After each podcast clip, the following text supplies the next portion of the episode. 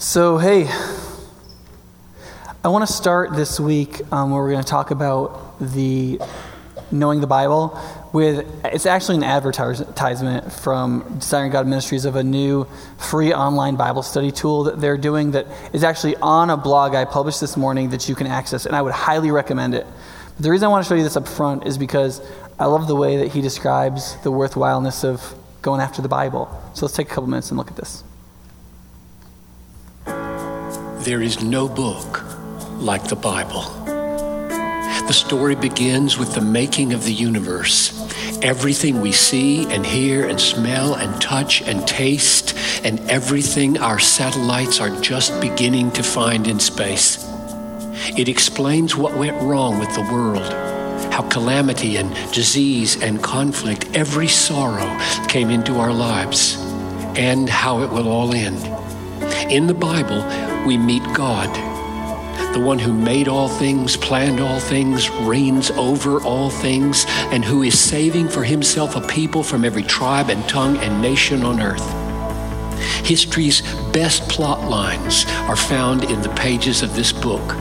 Miracles, political intrigue, natural disasters, war, brokenness and need, faith, rescue, victory, great acts of love it's like a lost city of gold to be discovered and explored and treasured. A treasure hunt that never ends and yet rewards you at every step. The more you find, the more you are able to find. And it's all from the mouth of God Himself. You may think, wait, I've read the Bible. You're making it sound more interesting and exciting than it really is. I don't think so. In fact, I think we can only ever begin to see how amazing this book really is. But first, we need to learn to look. Look at the book is an ongoing series of short videos, and what you see is the text, not the teacher. In each lesson, you and I will pull our chairs together up in front of the Bible, and you'll watch while I try to plunder every line for all it's worth, pressing in underlining, circling, drawing connections, making notes. Together, we will look and look and look at the book until we see the treasure that's really there. We want you to see the treasures of the Bible for yourself. And as you do, we pray that you will come to love and obey and enjoy the God of the Bible as never before. We really believe you will see things you never thought you could as you look at the book.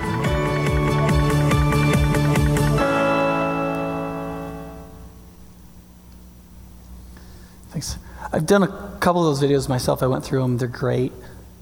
Um, but I like the idea that there's this pastor that's ministered for 40 years in the Midwest, and his ministry is kind of coming to an end. He's getting up there in years, and one of the projects he gave himself to, partly in this last year, is to just to help people be able to look at the Bible and to get out of it what's there.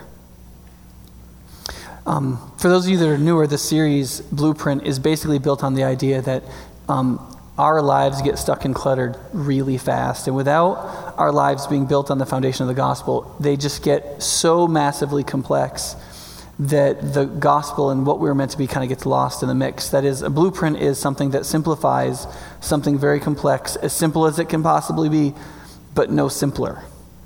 And that blueprint for what the Christian life would look like lived out in a local church together is that we would all be committed to connecting, growing, and serving, connecting with each other and with God, connecting with or growing in our understanding of the gospel and knowledge of the Bible, and serving by serving the city and reaching the world. And so, if you weren't here for week one and week two, those are online. There's YouTube videos, there's audio you can listen to on our website. And last week, I talked about growth and that the first step in growth is understanding how there's any growth in the first place. The metaphor that I used was in, um, in growing a garden. I jokingly said, I grew this eggplant, which of course I didn't. Gardeners don't grow things, plants do, right? Plants grow fruit, fruit grows seeds, seeds grow plants, plants grow fruit, fruit grow seeds, seeds grow plants. There's no gardener in that cycle. But Gardeners cultivate the life that is already there. I cannot breathe spiritual life into anything. The gospel teaches that you can't either, that you cannot make yourself spiritually alive. You can't make anything or anyone spiritually alive. Only the risen Jesus, through the, the converting and regenerating and changing presence of God the Spirit, changing us from the inside out, can do that. But as you read through the Bible, there's all kinds of stuff we're told to do. What does that mean? I mean, what does that mean if God brings life? And the idea is, is that God has created things in such a way that life is meant to be cultivated. The life that only He gives and that you can only get from Him is not going to produce all that it can produce without the obedience of cultivation. For us to cultivate those things in our own lives and for us to participate through this people He's called the church to cultivate them in each other's lives. The, the, first step of that cultivation is to realize that a plant is a plant, where the life comes from, what it is, and how it functions. And therefore, the first step in growth has to be that we understand the gospel. We know the good news. We understand the message. We know what God is doing, that we get that. Because you can't play the game until you have the game plan. But once you do, we have to fully embrace what it means to be part of doing the job of cultivating the, what God has told us to do. In the Explorer class that people come to when they first come to High Point Church, that's at our house, one of the slides I show them is similar to this, where I show them a garden and I say, Nobody can really say that the gardener made that happen. Right? That's bees and sun and soil and water and biology and chemistry and physics made that happen. But nobody would look at that and be confused at all about the fact that there was at least one gardener, probably a number of them, who actually knew what they were doing and actually did a bunch of cultivating. And our spiritual life is like that. And so the issue is what would it look like for us? in an unstuck and uncluttered way, as simple as it could be, but no simpler, take on what it would mean to actively cultivate our spiritual lives and be part of the cultivation of other people's spiritual lives in a way that the Bible would lead us to. There's a management book out not that long ago that was Andy Stanley talked about in his last leadership podcast. I don't remember the title, but one of the things that he took from it was he had his staff discuss this idea if the life you wanted, if you said, What habits would I have to have to have that? And there were like 12 of them. That's a little exhausting to think about, right? Well, if I only cultivate these 12 habits, right? But he said, the writer of the book said, What if actually there was one habit or two habits that if you did those, the other ones just kind of naturally fell out, right? And so the speculation in the book is things like people who go to bed on time every day they go to bed on time every night, they wake up at the same time every day, and they are ready for the day. When you exert self discipline the night before, you can do what you purpose to do the day after. Or um, one of the things that people find is people who are like regimented and totally unwavering in their exercise schedule, especially if it's early in the day, right? On those three days a week, so you get up, you exercise. If you can put together the self discipline to do that, a lot of the other habits of self discipline that need to happen as the day or the week falls out tend to happen because you're on a self discipline roll, right? Now, listen, that would be a fun conversation. Like It's like the conversation when you're going to start your diet eating brats, watching the Packers, right? That's a very worthwhile discussion. But you can have that discussion in relationship to cultivation, the cultivation of spiritual life. Is there anything that if you do one thing, you tend to get other things too? Right? Here's what it is it's fasting. I'm just kidding. Sorry, that's not that funny. in my understanding of Scripture, my understanding of how people grow in doing church ministry, and in my own personal life, there's no question in my mind that if there is something that tends to correlate extremely strongly with real, true growth in holiness that is humble and loving, not self righteous and ridiculous. It is when people who understand the gospel come to know the Bible that when those two things come together, it's not a self righteous, self purposed, I'm going to the Bible so that it can affirm who I already am and what I already want to do. When we're centered on the gospel, what Jesus is doing, and then we go to the Bible on the basis of that and we want to listen to what it's telling us, recognizing that it's going to judge us and talk sternly to us and encourage us and, and tell us that we're going to think differently and do differently. When those two things come together, the, the level of real, profound change is dramatic. People grow. People end up looking spiritually like that. you can see this when you go to the Bible and you kind of look at what the Master did, right? What did Jesus do? He had three years of ministry. Did you ever wonder why three years? Right? Why not longer? Why not shorter? When you look at the gospel, I mean, he could have got himself killed quicker, right? First chapter, John, they're already trying to kill him, right? Or, I'm sorry, Mark. What you see is you see this plan that he has where, for example, in Mark's gospel, it's fairly easy to see. He calls, after uh, just a couple chapters in, chapter three, he calls some people together to be his apostles. And it says that he does it so that they could be with him. And in being with him, they're going to be with each other, right? Does that sound like the first two weeks at all? connect with God, connect with others. It does, that's right. And and then and then he teaches them, but the teaching of them is connected to the first two things, right? Because what are the best teaching opportunities Jesus has? Right? When people are fighting, right? Do you look at parenting that way? it's hard. But some of the best moments of Jesus' teaching is a bunch of people get fighting about something, named oftentimes his own disciples. And at that point, he teaches them the gospel. And one of the things he makes sure he doesn't leave before he does, after his death and resurrection, Luke's gospel, he comes back to do one last thing besides show them that he's alive. And that is, it says to explain to them everything written about him in the Old Testament from the very beginning to the moment in which they were living. That is, he needed them to understand that it was the Bible that spoke about him. And before he left, he wanted to make sure that they understood him and what he did and how the Bible taught it. And then he sent them out to do what? Serve the city and reach the world. He sent them out to serve, to impact, to go, right? We'll talk about that in the next couple of weeks. Um, a few years back, also, there was a major, a very large church in Chicago that did a study, and they, they, they, did, they went to a bunch of churches and they tried to interview people and try to get a sense of like what actions or habits actually help people grow spiritually. And it was, it was called the Revealed Study. Willow Creek was the church behind it, but lots of churches participated, including my church in Florida. and so they, they split people up into four categories, Christianly speaking. I'm not a Christian yet. I believe in Jesus, but I don't really know what that means yet. Jesus is important to me, and I kind of love him, and it's good. And Jesus is God, King, Lord. He's, I'm willing to risk anything for his purposes. He's it, right? But if you have four categories, you have three movements, right? Going from one to two, two to three, three to four.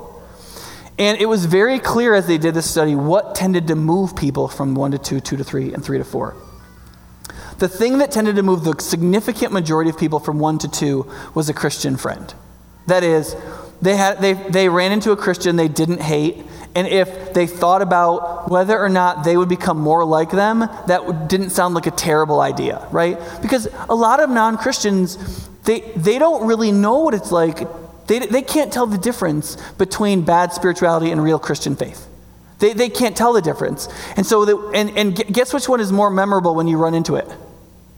Right, the bad one, right? And so people have all these prejudices and bigotries that we need to forgive them for having. We have them about everything else, right? And but they had this like really negative feeling about Christians, especially in a place like Madison. And it actually takes them meeting somebody who's a Christian and they're like, well, that person's a Christian, but they're not an idiot. And they think about their life and they get to the point where, like, other than them being a Christian, if I was more like them, that would probably be really good for me. I would be happier. My life would be better. I think I'd be a better human being, even. Right? And it's, it's, at, it's in that relationship that causes most people to cross, sort of cross the line of faith and put their faith in Jesus. But what gets them from two to three? What gets them from, okay, I believe in Jesus and I don't know what that really means yet, to Jesus is really important to me. I'm trying to follow him each day. And what they found for the vast majority of people is that they started to read the Bible for themselves. Then get, but that doesn't get you all the way there. Because at, at another point, and we'll talk about this a little bit more next week, at another point, if you just learn a lot about the Bible and you don't do anything, what happens is you begin to build this toxicity of, of hypocrisy. Because what are you learning about? How Jesus poured out his life for you and how we can pour out our lives for others. how to live a life of love, how to forgive others, how to. You start learning all these things, and if you don't do them, there's this toxicity of hypocrisy that builds up. And it, the effect, if you don't if you don't purge it by doing what you're learning, it will eventually poison your heart and mind against the faith. If you're so committed to spiritual laziness, but you're learning Christian truth, eventually that will poison you from the inside out, and that hypocrisy will force you back away from the faith. Because if you don't embrace it, you're not going to live in this sort of like hypocrisy. You'll just feel disenfranchised and this isn't any fun. And if you don't serve others, you will ultimately serve no one. Right? We'll talk about that more next week. The point is, is that one of the greatest correlatives of people growing in their faith, if they believe in Jesus, is for them to start to fool with the Bible themselves, reading it for themselves learning from it themselves. Right? So there's four things we want to talk about related to the Bible this morning. The first is that you don't have to be intimidated by the Bible. God did not give us the Bible so that you could be terrified of it and not want to read it. And listen, I understand that there's lots of reasons why people are intimidated by the Bible. Okay? The one I have in my office with no notes, it's just the text of the Bible, is like 1,050 pages. I mean, when was the last time you picked up a thousand page book? Was like, I think I'm going to read Anna Karenina again right? Not, I mean, not very often. There's also the fact that when you start reading through the Bible, it's not like a novel, it's not like a single plot line and a single kind of literature all the way through. There's, there's law and there's like what to do with certain kinds of molds and like sacrificial systems and there's songs and kind of poems that we don't really get and then there's like the stories and then there's like 12 chapters of how many people brought bowls of silver and bronze and stuff and you like you go through and it's just it's kind of an uneven book right? And then there's like these really cool stories about jesus telling somebody off and you know and then there's then you get to revelation right? I mean you just okay that's fun.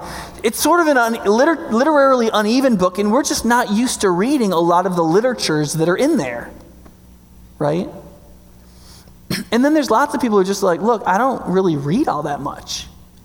I mean, in fact, I talked with somebody after last service. She said that something I, am going to say later in the sermon was really encouraging for her because she's like, when I sit down and read, it's like I have to read a sentence like five times before I really start to understand it. Some people just aren't, that's just not their thing. And here's the, here's the crazy little secret it's the majority of humanity that feels that way, right? And then also, when you start reading some of the books of the Bible, you begin to realize that if you don't know some of the background knowledge, it's really hard to make sense of the foreground text. Right? So you're kind of, I mean, just reading through the book Acts. Most, most of you have been here for a while. You don't even remember when you were reading through Acts for the first time, and there was this guy named, Paul, named Saul in the first half, and there's this guy named Paul in the second half. And people seem to refer to him like they're, they're brothers or something, and you're trying to figure out what's happening, and then finally you ask, it dawns on you, is this the same guy? And Luke didn't bother to tell me? Like, you, you figured at one point when he's like, the first time he calls him Paul, he could put in parentheses or something, right? Even though Greek didn't have parentheses.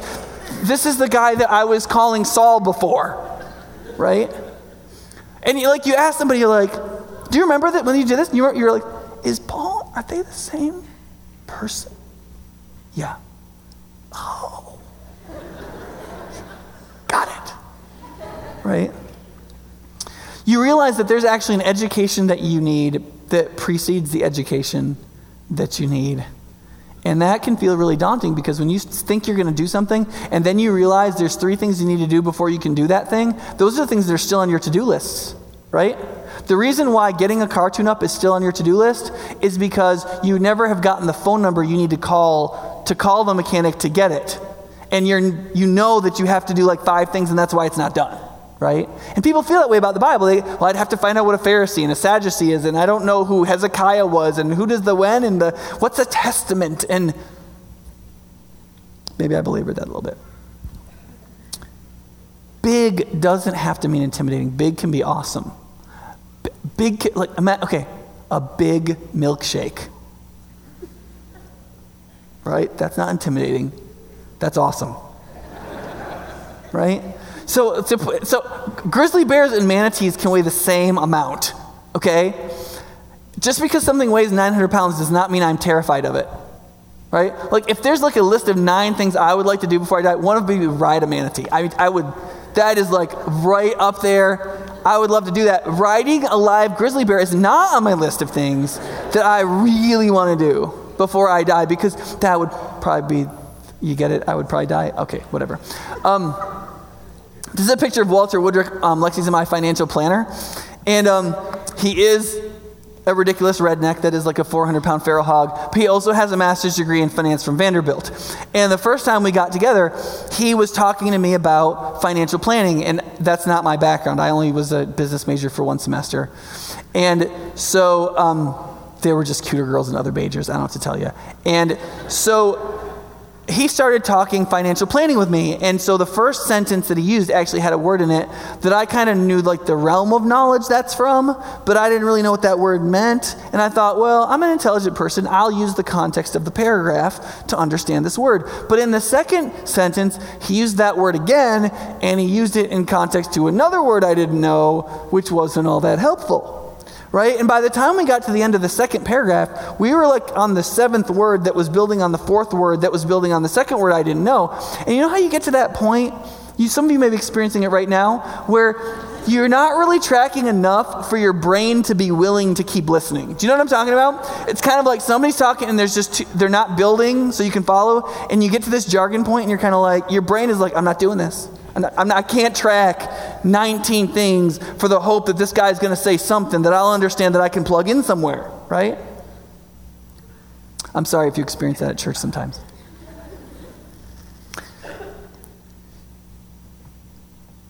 You will have that problem sometimes with Bible teachers. That is really not the experience that you'll have with the Bible if you begin to read it and you just begin to kind of listen to what it's saying.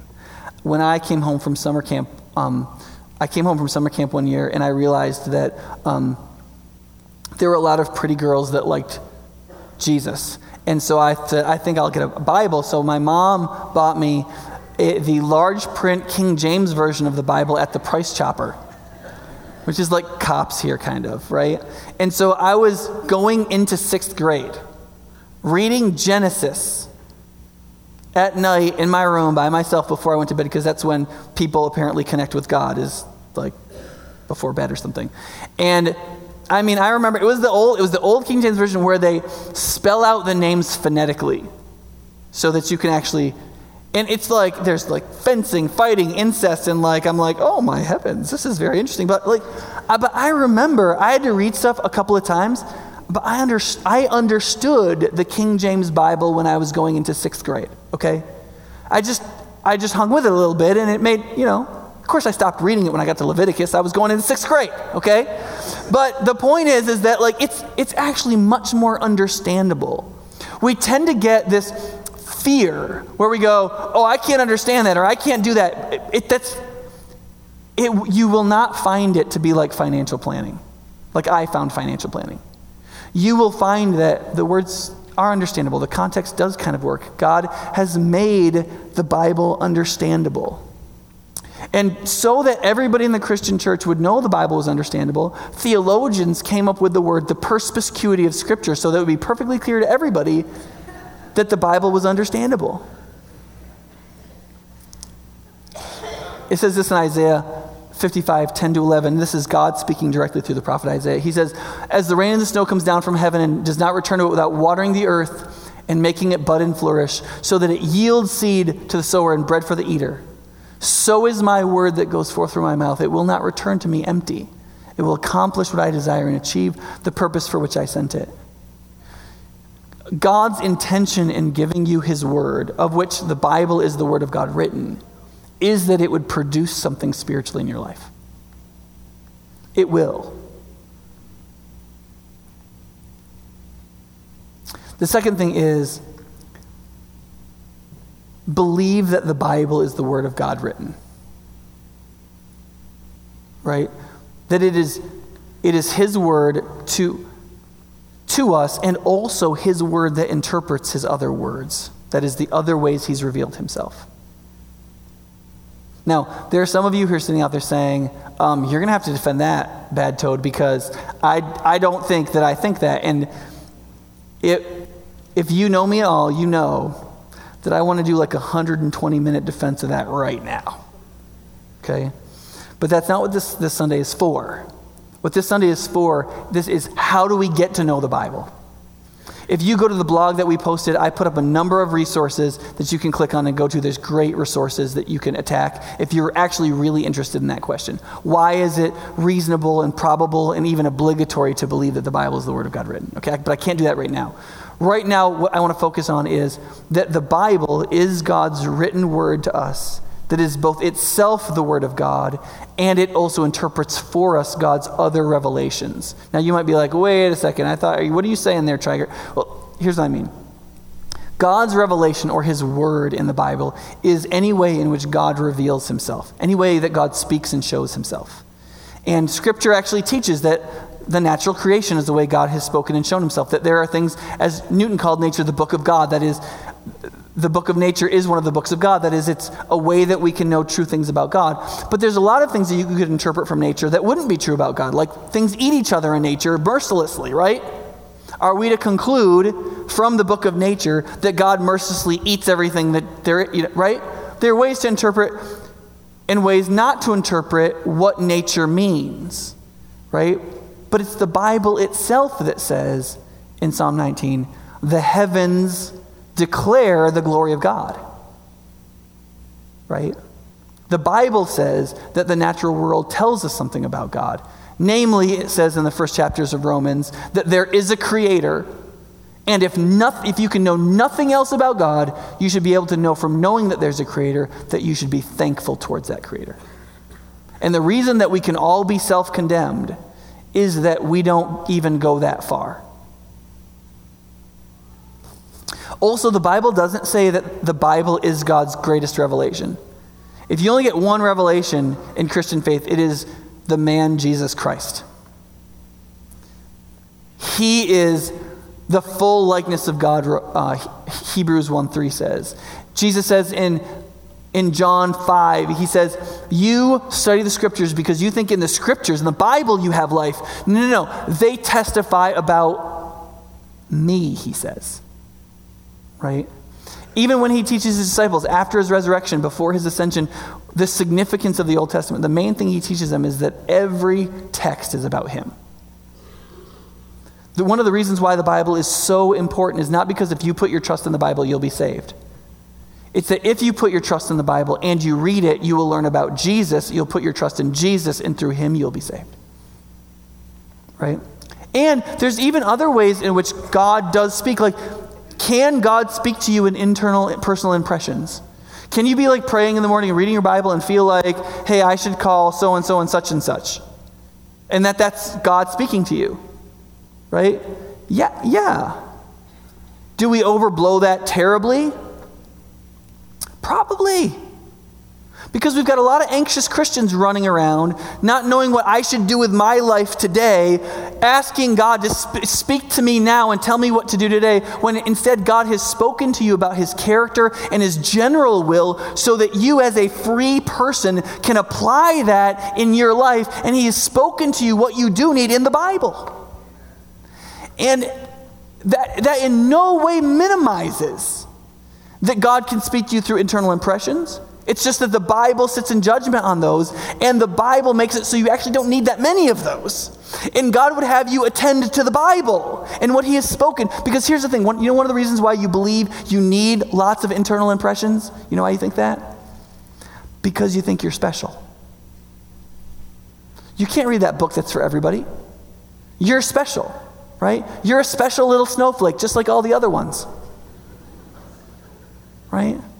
But your, our shared humanity is much more significant for who we are than each of our divided individualities.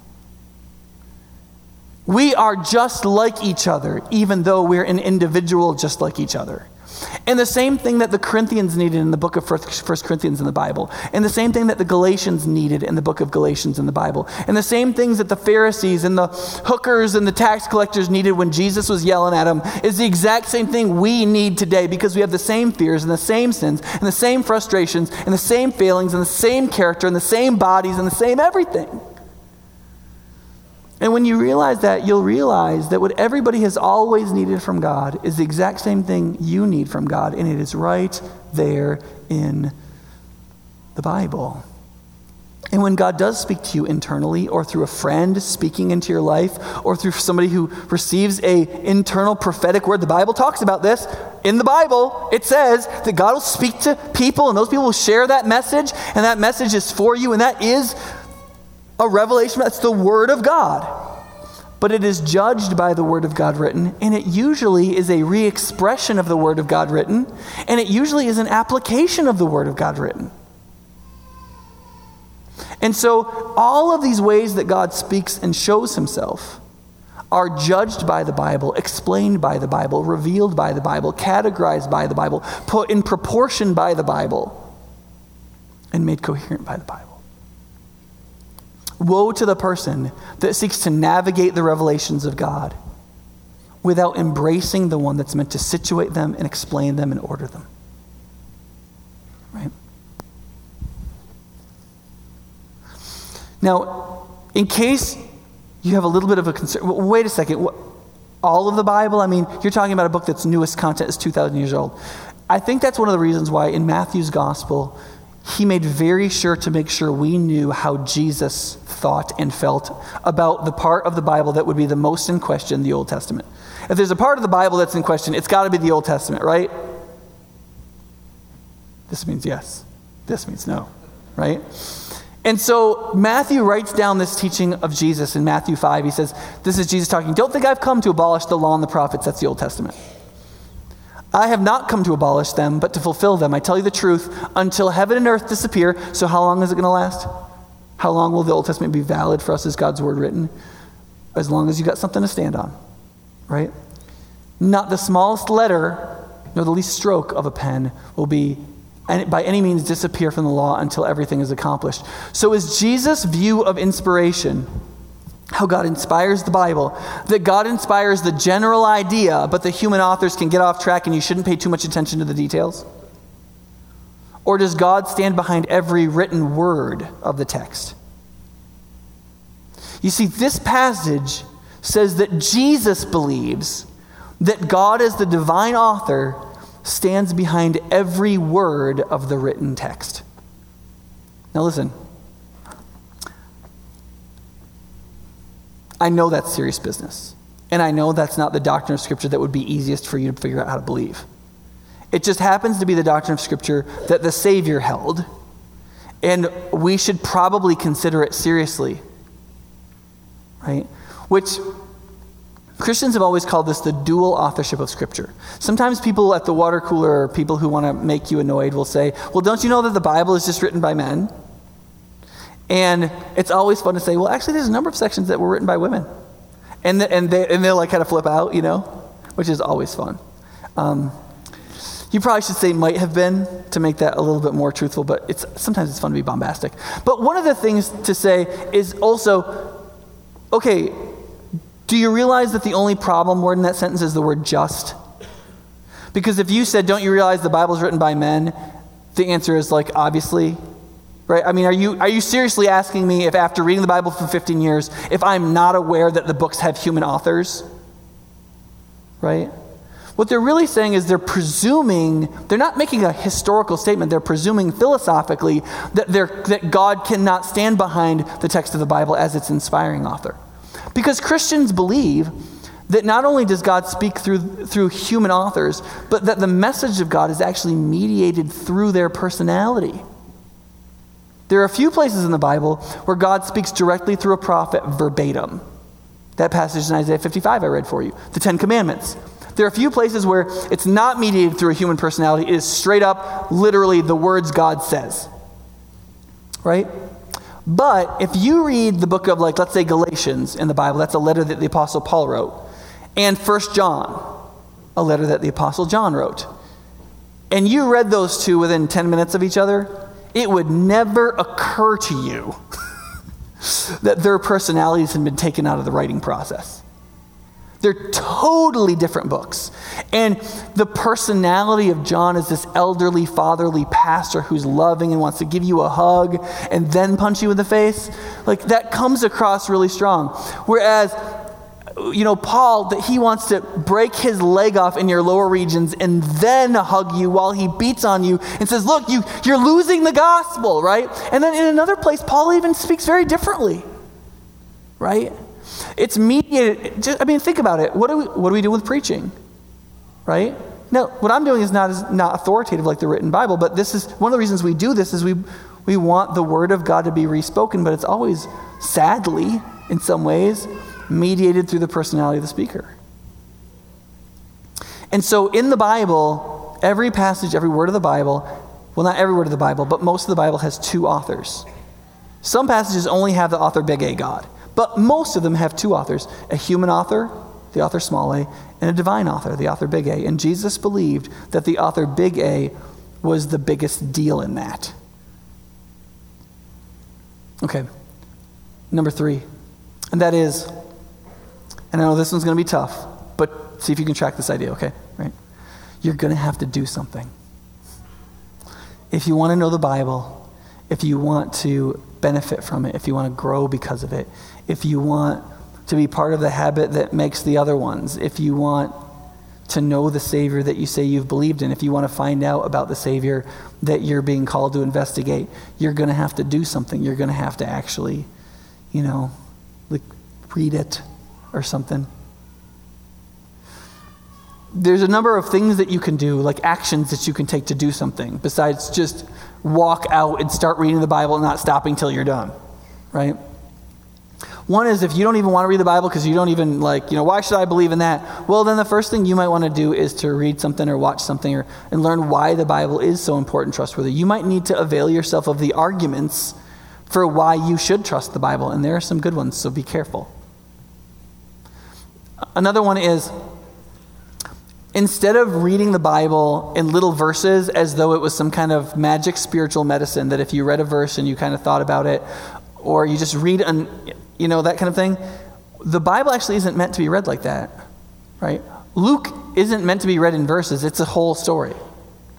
It's meant, these books are meant to be sat down. When Paul, when Paul sent 1 Corinthians to Corinth, I guarantee you what happened is the pastor got up and read the whole letter all the way through.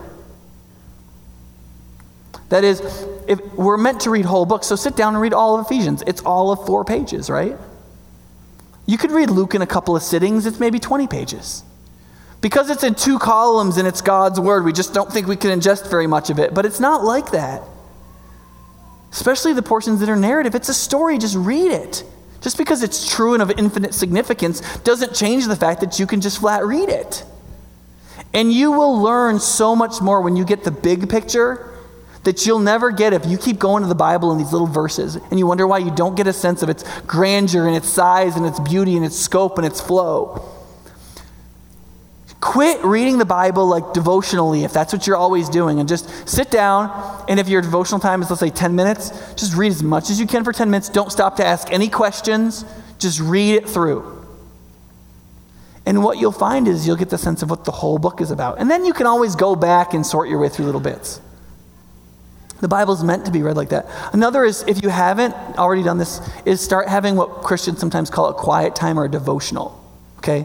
It's kind of like Christian jargon, but it's descriptive because during a quiet time, one of the most important things is to go somewhere that's quiet, right? And why do you read the Bible? It's to, it's to daily do something to increase your devotion to Jesus, right? So it's called devotionals or quiet times. But the whole idea is you go somewhere for a quiet amount of time and you do something with the Bible that will increase your devotion to Jesus, which usually in, includes something like this You pray and ask God to help you understand His Word, you read some of it, you think about what you just read and what you're going to do with that.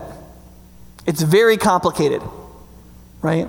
There's a navigator's journal that I have that, that breaks it down to a seven minute devotional. A half a minute to pray, ask God to help, read the Bible for four minutes, you pray and think about what you just read for two and a half minutes. It's not that long. Here's the good thing about it whatever you do, it's good if you do something that's possibly expandable. Start with seven minutes. And you can always, you can always expand it to 10 if you want to, you know, or an hour. It's always expandable and it's also retractable. Just because you, have a, you work up your quiet time to 25 minutes doesn't mean you can't have a six minute quiet time one day. It's the habit that makes it so helpful. Another one is listening to an audio Bible. You see, um, how many people have a commute that's more than 10 minutes? You know, what are you listening to? Right? Um, now, some people kind of have this inner thing, be like, but that's not reading the Bible, that's listening to the Bible. Okay, what do you think was the author of the Bible's intention when they wrote it down?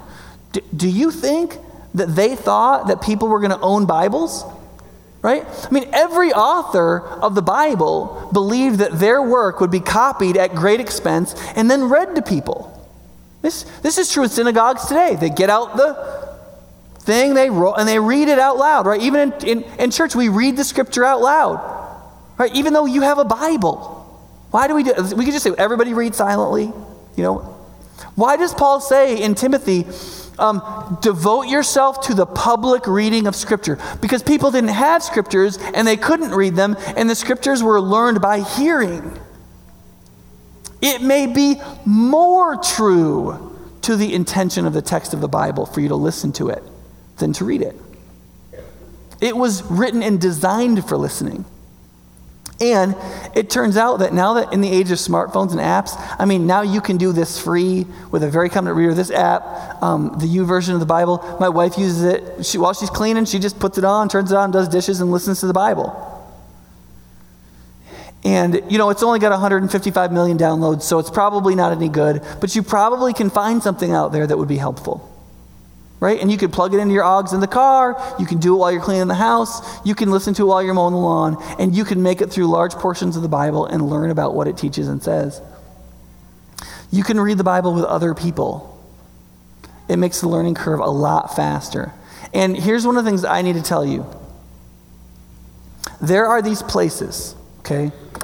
Whole rooms dedicated to people coming together at certain secret times in which there are teachers provided that have studied the Bible for decades who go into these places and for a relatively extended period of time, like an hour to 90 minutes, people read and study and learn the Bible together. Now, for years, they were given a terribly prejudicial and bigoted name that have driven you away Sunday school. And who wants to go to more school? It's crazy. Right? And now, there's the dawning of a new era. We just call them classes, right? And you could go to them. And there are people teaching them. Usually, about half of our Sunday classes are on a book of the Bible, where you don't just learn that book of the Bible, but you learn how to study every book of the Bible. And we have them every week. They're taught by very competent people. If they stink, you should come and complain to me and to Lloyd and say, These stink. Can you get some good teachers? Because I want to learn the Bible right? And until you do that, don't complain. And listen, there's children's ministry for your kids. And listen, you might think, look, my kid has to get home for a nap. Listen, your kid is going to be better off. They're going to get some animal crackers. They're going to learn about Jesus. They're not going to die. And you will grow as a human being, as a husband or a wife, or as a parent. You will grow, and your kid will be much better off. And you're already stinking here. I mean, what is another 90 minutes? Now, I realize that's not the most positive way to encourage. It's a little, it's a little condescending. But I mean, think about this. If you if you go, wait a second, I need to learn the Bible, it'd be very easy to just walk out of here and it never occur to you that I should just go to a Sunday class. That's why we have them. They're very helpful. Your teacher does not have to like repel in from the ceiling and explode big gas bombs to make it worth being there to learn about the Bible. In fact, you want a relatively boring teacher, not that we have any. But you want somebody who's not going to like spoon feed you everything and keep you wrapped. You should be looking at your Bible and reading it yourself and asking questions and working it out because the job isn't for them to teach you Isaiah. It's for you to read it and for you to learn to interpret it and understand it so that you can feed yourself spiritually from the Bible. You can cultivate your own spiritual life with the life that God gives so that you can grow. And you can use Sunday classes to do that. That's why we have them, right? And lastly, you can write down what you learn to make it more a part of you. Here's why um, diaries are a terrible idea, or journals if you're masculine, um, where you write down how you're feeling. One of the reasons why some colleges are realizing it might not be a very good idea that we've given kids laptops is because you learn a lot more and you clarify in your, mo- your mind a lot more when you have to write things out. When you write something out, it does something to you in the learning process that doesn't happen when you type. So, if you've got like a 14 year old girl that's like hormonally crazy and she hates her parents and the whole world's against her, and she goes and she opens up her diary and she writes that all down. Do you see the problem? It's a problem. Okay? You need to blow those things up. Anyway, but here's what you could do you could take that human reality and you could use it to your benefit. In fact, one of the things that people don't know because they don't read the Bible is that in Deuteronomy 17 18, there's this verse about the first thing every king had to do when he first became king of Israel.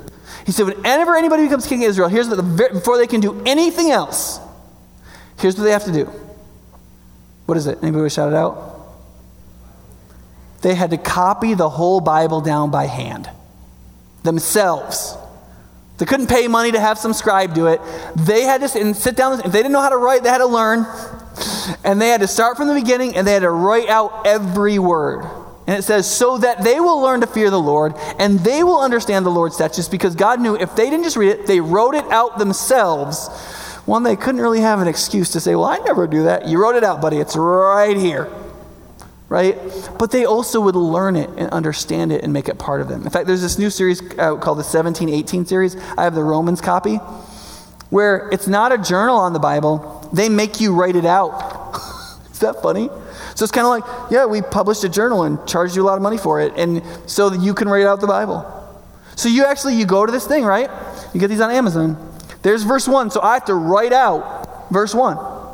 And then this page is for my notes and what I want to do, and I can circle stuff and whatever. But I have to write out the Bible myself and then write out my notes myself. The idea is that because when I write it out rather than type it out, it, I will remember it. It will, and so I, here's what I'm learning about God. I write about what God says, and then here's what I'm learning about God. That is a hundred times better than a diary or journal.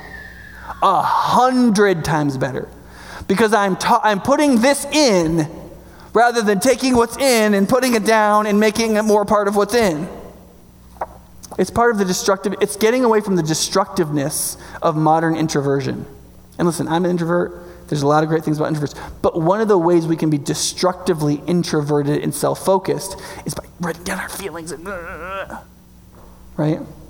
Write down the Bible, write down what you're learning about the Bible, write down things that you want to keep in. When you write things down, you're not getting them out, you're getting them in deeper.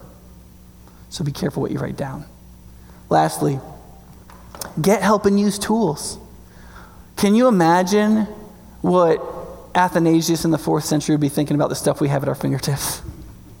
St. Jerome, like trying to get like these dated Hebrew scrolls and terrible Latin translations, traveling on different continents to find these things so that he could like look at them all by hand and relearn Hebrew from scratch so that he could create like a pretty good Latin translation as part of his life's work. And what do we have to do to find out anything we want to find out about the Bible? It's like three keystrokes. And there it is. Every time this Greek word shows up in the entire Bible, boom, it's there. Every time this shows up in English, what's a, what's a Pharisee? Oh, click, Pharisee. Oh, there it is. There's a nice article about it. I mean, the, the, the translations, the English translations, are unbelievable how good they are. And if you don't like one, and you, you, there's like 19 others that you can read and compare to each other. The commentaries in English, I mean, it's just, it's unbelievable. The number, the quality, and the cost effectiveness. They're like $30 for a commentary. Okay, do you know how much a book cost in 1200 you know, like adjusted for inflation, about $500 or more. And we just kind of go, yep, I'll do that. You could buy, you can buy an English study Bible in New International Version for $25. It's the Bible with a seminary's education worth of notes just kind of stuck in there. Right? It's, it's incredible, but you know, we just kind of like, we, no society owns as many Bibles as America. And no society has ever had as many Bibles that have never been opened. Some of these are functional tools like buying Bibles and getting the right one. All this is on that blog. If you want to know, like, where should you start reading the Bible? What study Bible do I recommend? What translation is a good one to start with? Those kinds of questions, they're all on that blog. Go to Engage and Equip. It's just hpcmadison.org. Plus, there's almost everything we do at the church is to help you do this classes, small groups, Bible studies, youth and children's ministry is meant to partner with you to teach your kids about the Bible. The men's and women's ministries have been working for months to put together a really robust mentoring program that we're going to hopefully get going publicly here in the next couple months. We've already had people meeting together, but we're going to do it more publicly in the next couple months. And a big part of that is people who are really experienced reading the Bible helping people who aren't very experienced reading the Bible. Can you imagine how fast you could learn if you met with somebody one on one every week? And they were just ramping up your speed of getting to know something?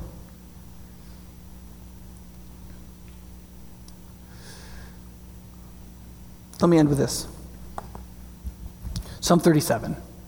I probably made a credible profession of faith when I was like 14. And then I kind of squirreled around for a while. And then, in college, and then I went um, to this camp, Beaver Camp, which is where I became a Christian as a counselor. And one of the things that they made you do every day, that is, they set aside time for that and nothing else, was I had an hour every day to have a devotional time. And I was free of the kids. I had somebody else watching the kids I was a counselor for.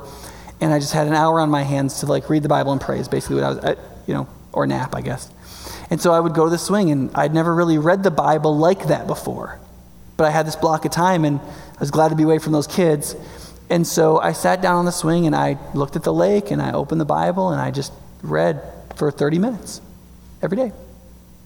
And then when I went to my freshman year in college, 11 a.m. to 12 noon, was Bible and prayer time. Everybody on my floor knew that. Don't come interrupt Nick because Nick is reading his Bible and praying. And I would journal. I wouldn't journal my feelings, I would journal what I was learning from the Bible and applying that to my life. And by the middle of the semester of my freshman year, I was having a conversation with my RD who was like in her 30s. And she was like, You know what's eerie about you? In some ways, you're just as immature as anybody else in the building. And then in other ways, it's like you've got 50 years or 80 years of wisdom. It's weird. But you know, one of the things I was doing every day was one of the things you can do in your devotions is you can read the, Bible, the rest of the Bible, and then Proverbs, the book of wisdom, has like a chapter per day of the month. It's 31 chapters. So you can read one chapter a day, and you can read it every month. That's all that happened. I was just reading the Bible and thinking about what I was learning and taking in its wisdom and drinking deep and getting fertilized. And before I knew it, there were like eggplants falling off of me, and I was an idiot. I still am. But, but that fertilization and the cultivation of what the Bible will do to you, it will, it will have the same effect on you. You're not alone. You don't have to be intimidated by the Bible. It is the Word of God written. And if you will just do something, do anything, alone or with others, the cultivation of knowing God's word will produce in you something you really have not yet fathomed.